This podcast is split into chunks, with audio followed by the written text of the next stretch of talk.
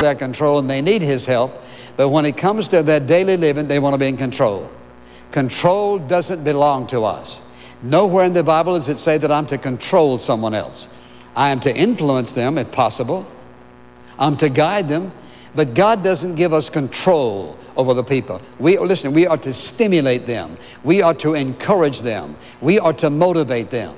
God is the one who is the control. And when you and I surrender our lives to Him, listen, when you surrender the Lordship of Jesus Christ to that Lordship, when you, when you acknowledge that He has the right to govern and to guide and to boss your life, then here's what happens. You take this awesome leap forward in your Christian life because now He's in control. He listen. So wisdom is in control. Love is in control. Omnipotence is in control. That is, this God who lives on the inside of you now can take this temple of the Holy Spirit, indwelt by Himself, and now what?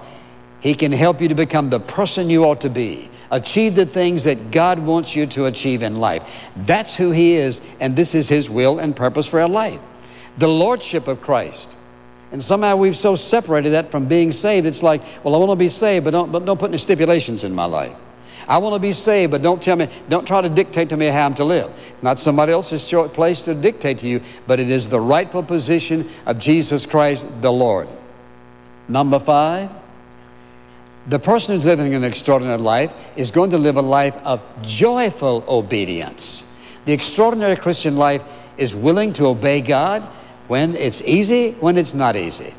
When it's understandable, when it's not understandable. When people will agree, when they will disagree. And here's why. The extraordinary life has learned that obedience to Him, that is, doing what He would have us to do, following His word, becomes joyful because we understand that it's wise. And not only that, it, it has the most reward. And so, we, listen, we can become joyful in obeying Him. Watch this, not because what I'm feeling at the moment. It may sting me at the moment. It may bring me pain at the moment. It may bring me embarrassment at the moment. But you know what? Obedience to Him is joyful because you look beyond the present moment and see the end result. And, in, and listen, the end result is this that obedience to God, oh, listen, always brings blessing we obey God, leave the consequences to Him. He always turns it for our good. Romans 8 28. Almighty God in His awesome love always turns it for our good. Therefore, we can obey Him pleasantly and joyfully. Turn back, if you will, to the Psalms, and I want you to jot this verse down. I want you to read it because all of us have been here. We, we, God has had to get all of our attention at some time, and it may be sometime there's been some area of disobedience in our life. And I have to acknowledge that's certainly been true in my life at times. And you know what? God knows how to get our attention. Listen to what David said in the 67th verse of the 119th Psalm. He says, Before I was afflicted, I went astray. He says, Before I was afflicted, I went astray. That is, he was just out there doing his own thing and living a life that was not pleasing to God. But listen what he says. He said, Before I was afflicted, I went astray, but now, after affliction, I keep your word. You are good and you do good. I love that. You listen, you are good and you do good. He says, after I'm after my affliction, and now that I'm being obedient to you, he says, now I see that you're a good God and, and, and what you do is good.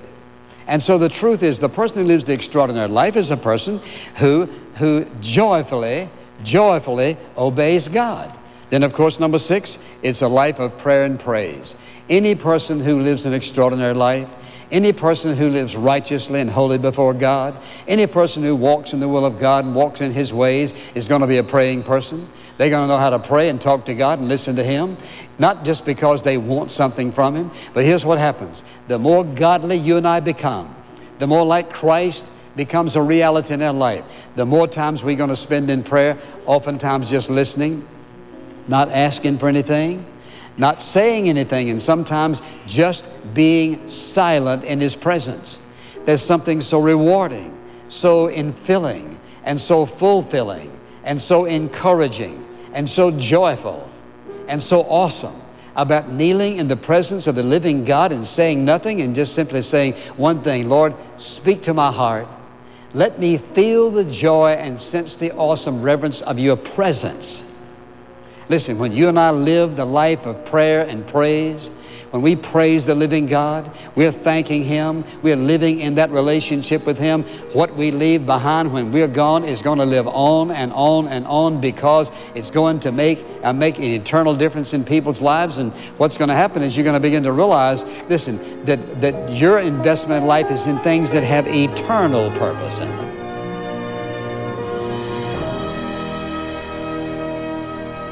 You're listening to In Touch the teaching ministry of Dr. Charles Stanley. His message continues tomorrow. An extraordinary Christian life is one that transfers its focus away from temporary things and emphasizes the things of God. When we do that, our lives have far more impact than we can imagine. To listen again, click the link to Today on Radio at intouch.org. If you'd like a copy of Dr. Stanley's complete message, you can order it from our online bookstore the title is The Characteristics. It's also included in his teaching set, Living the Extraordinary Life.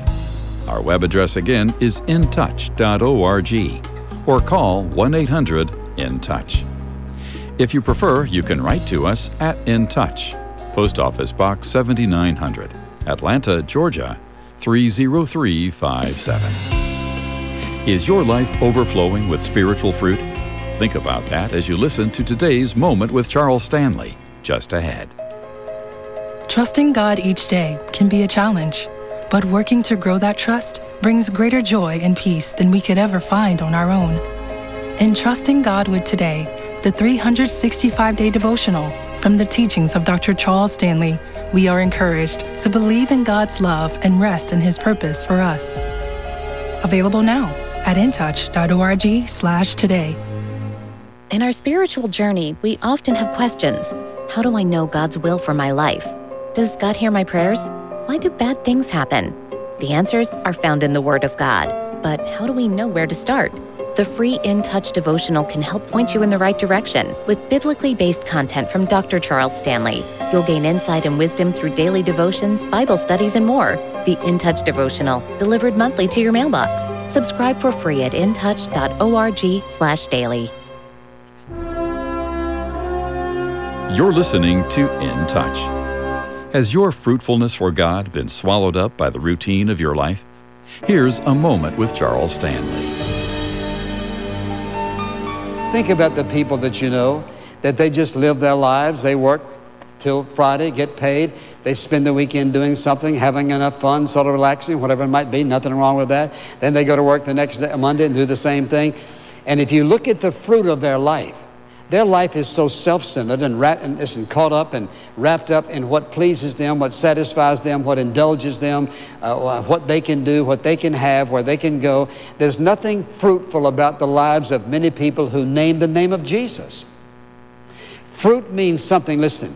And Jesus said, He said it was the will of the Father, for example in this 15th chapter of John. It's the will of the Father that this whole life that he's speaking of in the 15th chapter when he talks about abiding in us, and here's what he says. He says, My Father is glorified by this, that you bear much fruit and prove to be my disciple. Listen, you want to bring glory to God? Our life is to be fruitful. How is our life to be fruitful? Giving it away. Giving it away to others, sharing your faith with people that the Spirit of God says to you, I, I, I want you to speak to that person. I want you to share what I'm doing in your life. And what happens? When you and I give ourselves away, we become fruitful. Hold it to yourself, and what happens? Your life becomes fruitless. You can learn more about living the abundant life Jesus offers at intouch.org. And if today's program has given you guidance for your spiritual journey, please let us know. Tomorrow on In Touch, is it important to you to be independent? We'll hear that dependence is a key attribute for believers who want to flourish spiritually Tuesday on In Touch, the teaching ministry of Dr. Charles Stanley. This program is a presentation of In Touch Ministries, Atlanta, Georgia, and remains on this station through the grace of God and your faithful prayers and gifts. Welcome to Breakpoint, a daily look at an ever changing culture through the lens of unchanging truth. For the Colson Center, I'm John Stonestreet.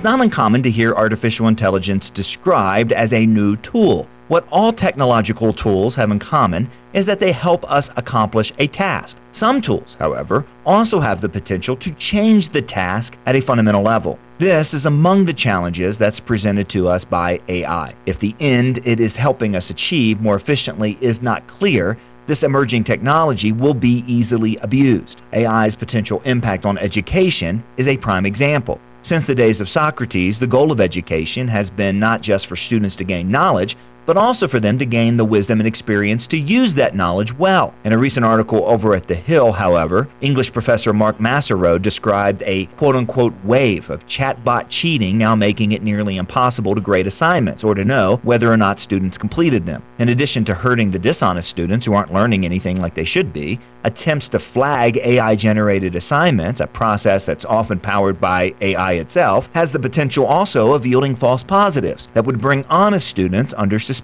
Some professors are responding by attempting to make peace with the technology, encouraging students to use AI generated scaffolding to construct their essays. However, this is kind of like legalizing drugs. There's little evidence that it can cut down on the abuse. Of course, there's no sense in trying to put the AI genie back into the bottle. For better or worse, it's a technology, like most technologies, that once it's here, it's here to stay. We have to develop an ability to evaluate its legitimate uses from its illegitimate uses. In other words, we have to know what AI is for before we go on experimenting with what it can do. Now, that's first going to require that we know what human beings are for.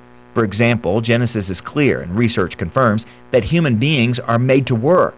After the fall, toil by the sweat of our brow is now part of that work. So, the best human inventions throughout history are the tools that reduce needless toil, that blunt the effects of the curse, and that restore some sort of dignity to those who are doing the hard work.